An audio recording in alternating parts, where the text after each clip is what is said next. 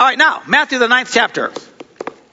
We had just been reading where Jesus had told the people, don't stick, uh, you know, new wine into old wine skins. It won't work. Talking about how people tend to get real brittle and stiff and all crusty and you can't hardly do anything different with them. Uh, and warning us not to do that. You know, let's be flexible. Stay flexible. Don't. Sometimes God does things you're not expecting, and sometimes things look a little different than you'd expect, and that's fine. Uh, let's uh, be flexible. And the Bible says, this is where we pick it up now, while he was saying this, now then he starts to experience this day. Now, for some reason, the uh, writers of the Gospels focus on this day. And I'm sure every day with Jesus was really rather remarkable. Uh, but for some reason, they kind of really focus on this particular day, and we see several events, one after another, that they talk about. And so this starts out, while he's talking about this, a synagogue leader comes and kneels before him and says, My daughter has just died, but come, put your hand on her, and she will live. Now I want you to stop and think how incredible this is. This man's daughter has just died. Can you imagine how you would feel after your little girl has just died? Most people could hardly breathe. You would be devastated. Some people even understandably would get angry at God. God, why could you allow this? How could you allow this? This is a religious man. Uh, he undoubtedly prayed. Everyone in his synagogue prayed and asked God for this little girl and she dies and rather than being filled with dread and hopelessness, this guy immediately beats a trail to Jesus because he knows Jesus can change the situation. That's some pretty incredible faith. So he comes and says, My daughter's just died. Come touch her and she will live. It's a major statement in the midst of a horrible circumstance. So it says Jesus got up and he went with him, and so did his disciples. So these guys all get up, they're traipsing along, they're going along with this synagogue ruler. While they're on their way, just then a woman who had been subject to bleeding for 12 years came up behind him and touched the edge of his cloak. She said to herself, if I can only touch his cloak, I will be healed. Now Matthew, that's all he really mentions here. Uh, Mark gives much more detail on this particular event. I often speak of it. It's Jesus is on his way to the synagogue rulers. And the Bible, Mark says that he's pushing through the crowd. I mean, you have to remember, at this point, Jesus was like a rock star. I mean, everybody wanted to be around him. They were incredibly excited about him being there, primarily because they didn't really listen to what he said. They just saw what they could get. And they were thrilled that they could get answers and people get healed and, you know, you know, a little bit of bread, it could feed 5,000 people. I mean, they thought this was fabulous. Uh, eventually they start actually hearing what he says. And the Bible says they turned away from him by the multitudes. Uh, to the point that he turns to his disciples and said, Are you guys leaving too? That's how many people said, I'm out of here. And the Bible says they left him because they said his sayings were too hard. Now again, one of the reasons we are doing this exercise and we're going through the book of Matthew Okay? And we're doing verse by verse is to show you what Jesus really taught and what he said. I think we've gotten away, I know we've gotten away from this. Churches all over the world. Just, Jesus is just this warm and fuzzy guy and he'll just do everything to make you happy and, you know, it doesn't really matter. When in fact, Jesus was very strong. We have already read some incredibly ouch statements that Jesus has said. You know, we miss this. You know, oftentimes we paint Jesus as this, you know, warm and fuzzy person. Literally, artists paint him. He looks like a lady with a beard, you know, you know, holding a lamb. Ah, ah, you know, and unaware, we just think he's just warm and fuzzy, forgetting that he is God. He's not messing around. He's very strong. When he said, you, if you're going to follow me, you need to pick up your cross and follow me, that was a major statement to these people. It doesn't mean much to us because crosses are cool today. I got cool shirts with crosses on them. Some of you got some of the prettiest little crosses around your necks this morning. This lady right here, I can see it just glowing there. Beautiful cross. And they got diamonds and all kinds of nice things, beautiful crosses. And some of you got tattoos, crosses on your arms. They're cool. Only because of history. But at this point, a cross is not cool. A cross is a death penalty tool. It would be like Jesus coming along and say, if you're going to follow me, you need to pick up your electric chair and follow me. Grab your hangman's noose. Come and follow me. What? That's what, when he said pick up your cross, they're like, what? An instrument of death? I mean, this was shocking. He's basically telling them, look, this is going to cost you everything. Even though he's full of love and compassion and willing to forgive, don't fool yourself. You need to come open handed to God. Let it go. Let go of everything with a desire to serve and follow Him. Anyway, at this point, they're still on the honeymoon period. They they're not really hearing these things. They're just excited. And uh, they're crowding around him by the gobs. And the Bible says he's pushing through the crowd. And this woman says, man, if I can just touch, I know I'll be healed. It's just like this synagogue ruler who comes and says, listen, I'll go get Jesus because if he touches her, I know she'll be alive. These people, I don't know how or where, but they got this faith sitting inside of them. Something most of us, quite frankly, lack. And he is seeing Jesus, thinking, if I can just touch him, and she's negotiating through the crowd, and he's coming. She reaches up and she touches the hem of his garment, and Mark records that immediately she's healed. And, the, and Mark says that all of a sudden Jesus stops because he could tell the power of God went out from him. And he turns around and says, Who touched me? And his disciples said, Hello. Everybody's touching you. Everybody's grabbing him. Everybody wants to come out. Jesus, help me. Ah, we're all just, everybody's crying out and reaching. You want to touch him and everything else like that. And suddenly he stops in the middle all these people grabbing him. He goes, whoa, whoa, who touched me? They all thought he was nuts. He turns around and he sees this woman because he had realized that she had touched him in a way no one else had touched him. Verse 22, it says, Jesus turned and saw her. Take heart, daughter. He said, Your faith has healed you. And that woman was healed at that moment, instantly, powerfully. Now, I've said this many times, and I'll keep saying that because we need to hear it. You need to understand that it is faith that gets God's attention.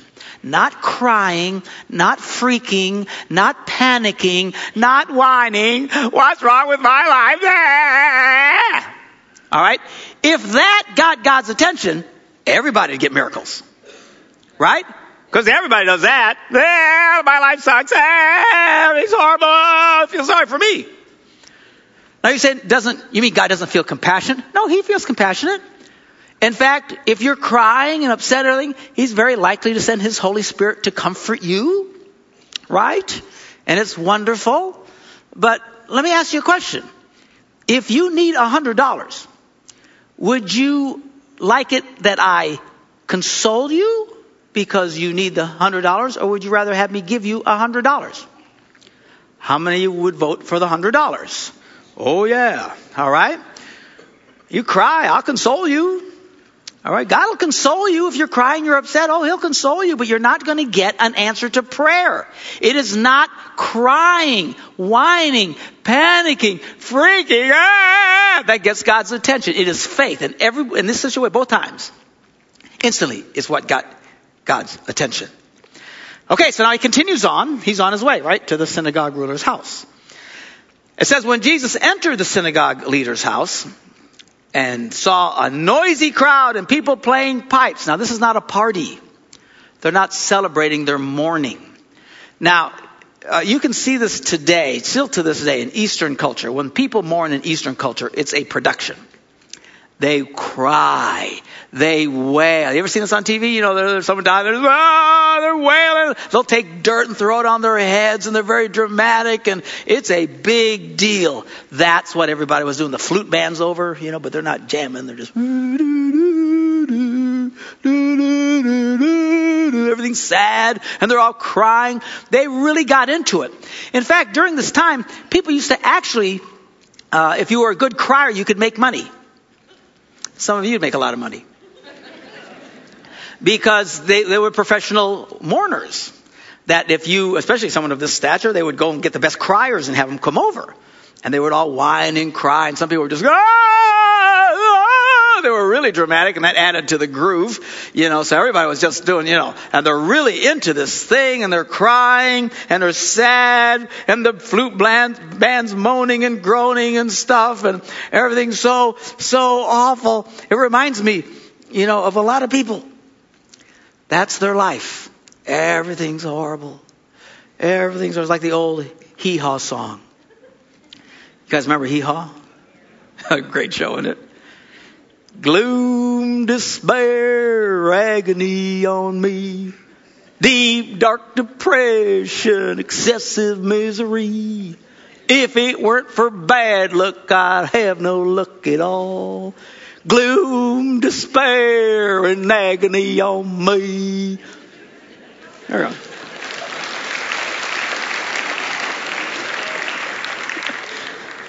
That's a lot of people's song, man. It reminds me of another song. What was that other song they sang? Uh, where, oh, where are you tonight? Why could you leave me here all alone? Well, I searched the world over and I thought I found true love. You met another and you was gone. Uh, those are great songs, man.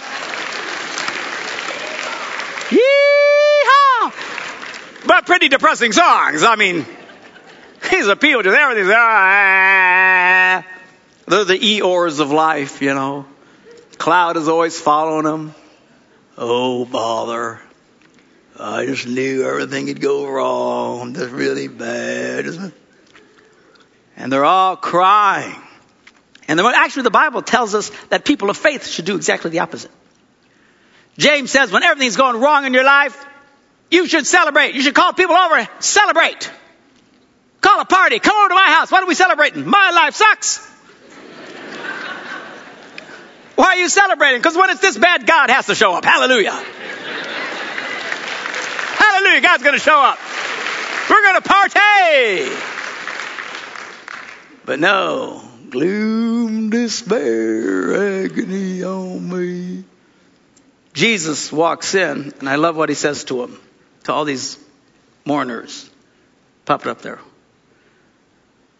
Go away. Isn't that hilarious? Go away. And they probably look at it like, what? Go away. You guys are bumming me out. And I'm moaning and groaning. Everything's awful and terrible. Oh, Pastor, it's horrible. Everything's horrible. Oh, it's terrible. There's people they celebrate in describing how horrible their lives are. You talk to them, it takes an hour and a half for them to tell you how horrible things are. It's horrible, it's horrible, it's horrible. Oh, wait, it just got worse. It's horrible, it's horrible, it's going to be terrible. He says, go away. It's not over. It's never over. Since this girl is not dead, she's just asleep. In the words of the Princess Bride, she'd be just mostly dead. See the movie. But the Bible says they laughed at him. Now, this is a funny ha ha laugh. This is derisive, mocking laugh. You know what you're talking about. She's dead. It's over. It's too late. It's over. It's amazing how many times I talk to people. They go through great lengths to convince me God cannot do anything because it's too late. It's too far gone. Oh, if this would have happened before, surely God would have had a chance. You know, if it would have happened earlier, there would have been something. Pastor, it's too late. The situation's gone. It's dead. My marriage is over. It's too late. Nothing can happen. Everything's hopeless. Oh, boo hoo. Have a little faith. With God, it's never too late. It's never over. So it feels like it's over, yeah, but it's not over.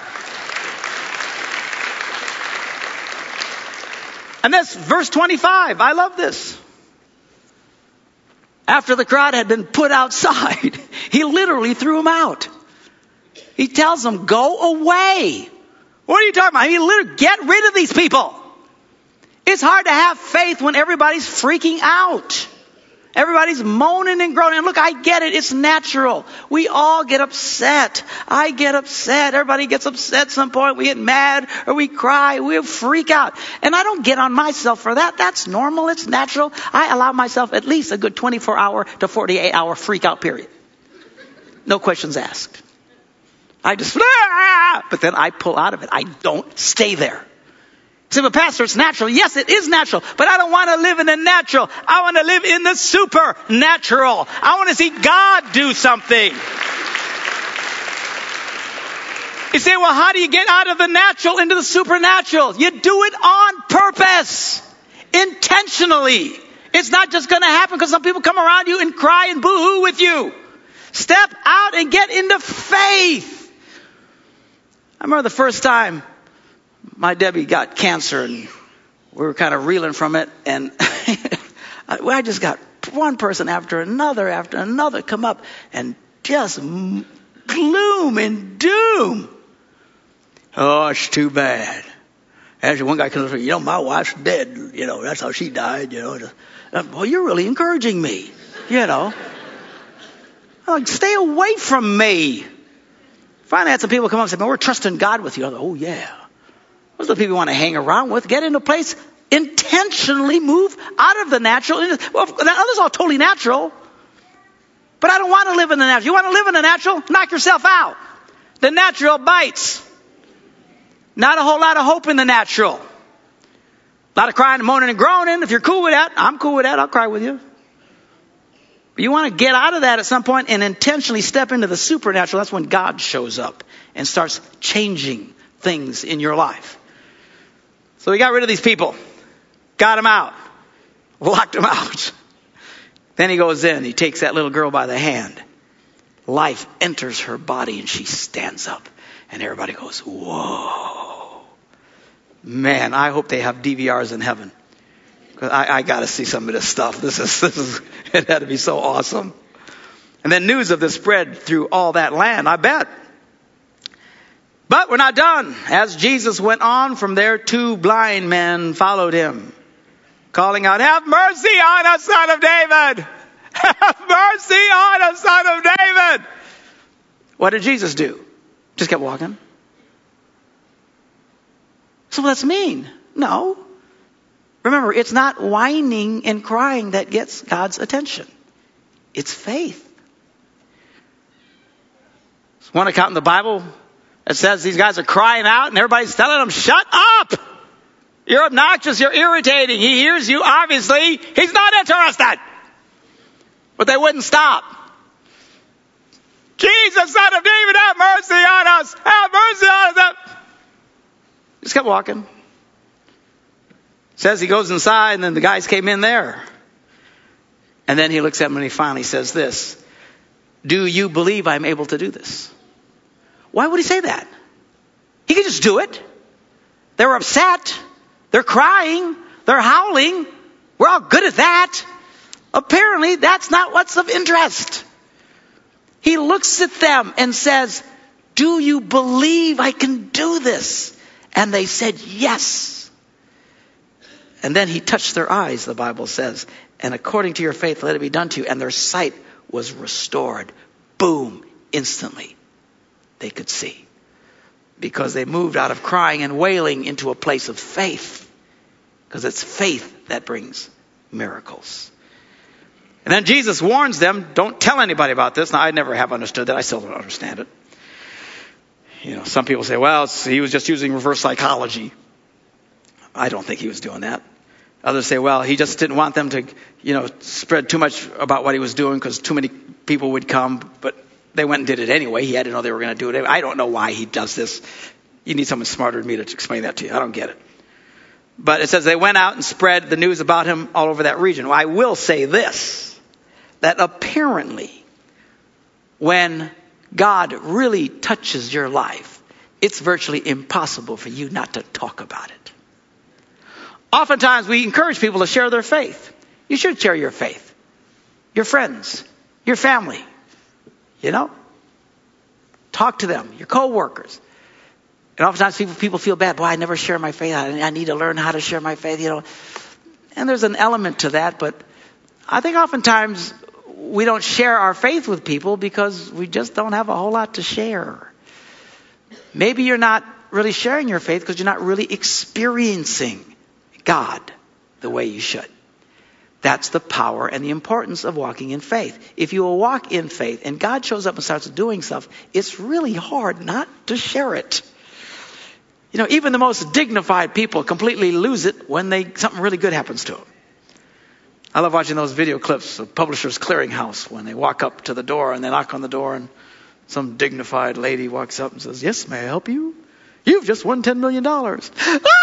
She freaks out and jumping up and down. I'm sure later when she sees that on TV, she is mortified. But she can't be quiet. Why? Something really good has just happened to her. When good things happen to you, you gotta talk. It's actually part of our human nature. Do you know psychologists say you can't really enjoy something until you say it? They say if you take a bunch of people and you bring them to the edge of the Grand Canyon and they see this incredible thing, you cannot enjoy it until you finally say, Wow, isn't that beautiful? Isn't that amazing? You have to verbalize it, and then wow, it becomes so real. For you to stand at the foot of the Grand Canyon and walk away without saying a word is virtually impossible. Or there's something really weird with you. You've got to say it. When something good happens, when something amazing happens, you talk. Even if you're not much of a talker. Some of you guys who are real quiet, at a minimum, you'd at least go, wow. You know. Maybe not very articulate, but you're still verbalizing. I'm telling you, if you'll start to really experience God in your life, you will find it extremely easy to talk about it. You say, well, it's not talk- easy for me. Well, it's probably because you're not really experiencing much of God in your life. It's not to make you feel bad, but let me encourage you. Learn to walk in faith. Learn to expect God to do things in your life. It will change everything. But that wasn't the end of it. While they were going out, one, one after another here, there was a man who was demon possessed that uh, was brought to Jesus. He couldn't talk. You mean people who can't talk are all demon possessed? No, there's all kinds of different manifestations of people who had demons, different things and stuff like that. Uh, but in this case, uh, he couldn't talk, and uh, and Jesus um, spoke and cast out the demon. It says the demon was driven out, and the man who had been mute suddenly spoke. And the crowd was amazed. And they said, Nothing like this has ever been seen in Israel. But then some people come along, and the religious people of the day didn't appreciate it. He said, ah, He's just, the, it's by the prince of demons that he drives out demons. They're just assigning it to the devil. Uh, you got to be real careful about stuff like that to assign what God's doing to Satan. Uh, I've seen even in our lifetime Christians who'll see God doing something and they'll say, well, that's got to be a devil or something like that when God's healing people and doing things like that. That's a bad place to be. Don't be there. But don't be quick just in period to give a lot of praise to the devil. I know a lot of people would not think it's praise, but there's some people that are always talking about demons. The devil did this and the devil did that and the devil did. I always think, well, praise the devil. Seriously? I mean, stop. How about we just start celebrating Jesus? Don't be so demon focused. There are people who are just absolutely demon focused. Everything is, you know, if a back door swings in the wind, they go, that was a demon. Sometimes it's just the wind. Okay? Just relax. Some people, well, you know, how, how can you tell? Pastor, how do I know if I have a demon? You, you won't have to ask that question. If you have a demon, you're going to know you have a demon. Not only will you know it, everybody else is going to know you have a demon. There's one thing in the Bible. Every time someone had a demon, everybody knew it. Every once I'll run into some really super spook Christian who says, you know, I have a gift of discernment. I can discern people who have demons. Really? Because you don't need discernment to see who has a demon. You know, this is major stuff. We don't see a lot of it in our culture for probably two reasons. One, I think people who go real crazy wind up institutionalized right away. And another thing is the gospel is preached very freely in this country. I don't think there's a lot of that kind of stuff. Uh, you go to other third world countries where it's very dark, not much gospel. You see a lot of this stuff. Pastor Joe Greer uh, has he's been to some of the darkest places on the on the world uh, preaching the gospel, and it's fa- you know sometimes we need to let him loose and just share some of these stories. He has seen stuff that would just blow your mind. And he said, man, we would just speak and, and cast out the devil, and these people all of a sudden would be free. People who couldn't talk would start talking. People who couldn't hear could start hearing. People were acting all crazy and th- frothing on the ground and stuff like that would all of a sudden get up. They were set free. People in the village would get excited and come and hear more about the gospel. They'd share Jesus, just like in Bible days. We don't see a lot of that here because of the culture in which we live. And also, there's so much unbelief in this country. It's hard to get people healed of a cold, much less cast a demon out of them.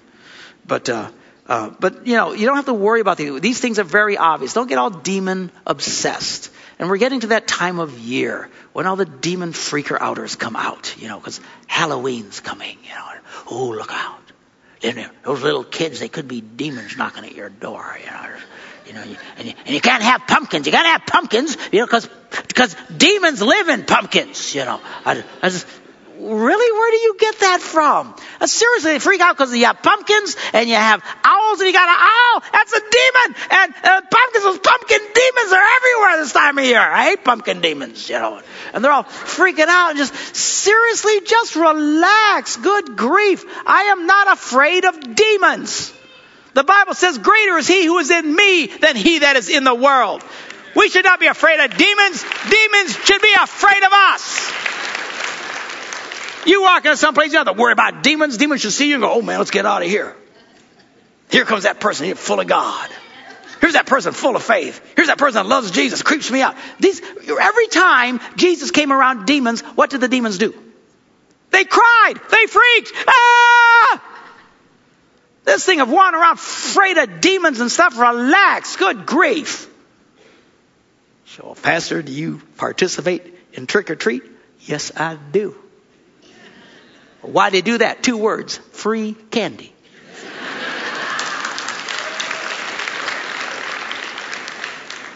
now, you don't want to do it, go hide. I don't care. I guess they're hide because someone says it's the devil's day. It's not the devil's day. Every day belongs to God. This is the day the Lord shall have made. I will rejoice and be glad in it.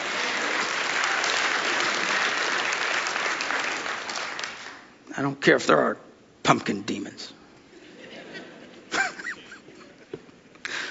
Seriously, if there are pumpkin, first of all, it's absurd. But if there were pumpkin demons, the minute we walk into the pumpkin patch, they should just all clear out. Hallelujah. There should be this big. But there are no pumpkin demons. the people are crazy. Oh my gosh. All right, so what's the point of this message? Number one, it is faith that gets God's attention, not fr- crying. Crying is natural. I do not condemn it. Don't condemn yourself when you cry. Sometimes people feel guilty just for feeling guilty. And they spiral out of control. It's fine. We're all normal people. We're natural. Some of us are not so normal, but we're, it's normal. It's natural. But you have to make a decision to step out of natural into the supernatural. And that happens on purpose. Get into a place of faith. Number two, don't be negative. Don't be having anybody coming over and whining and moaning and telling everybody in the world why it's too late, why it's gone too far, why it's too much, why it's over. We're all going to die. We're all going to be eating worms and dying in a corner. Stop that. Start celebrating God in your life. Number three, if you're not talking up your faith, it could be because maybe you're not really experiencing your faith. Start experiencing God. I promise you. You'll start talking about it. And then number four, don't be too quick to give Satan glory. Again, greater is he that is in us than he that is in the world. Let's pray. Father, we thank you for your word. Thank you for this incredible day that's recorded for us. Lord, after one and while another, and while you're in the middle of something else, another one comes along, and how you did incredible things as people came to you in faith, trusting you. Help us to be people of faith, Lord, to believe in you, to trust you, so that we can experience God in our lives. In Jesus' name we pray. And everybody said, Amen. Bless you.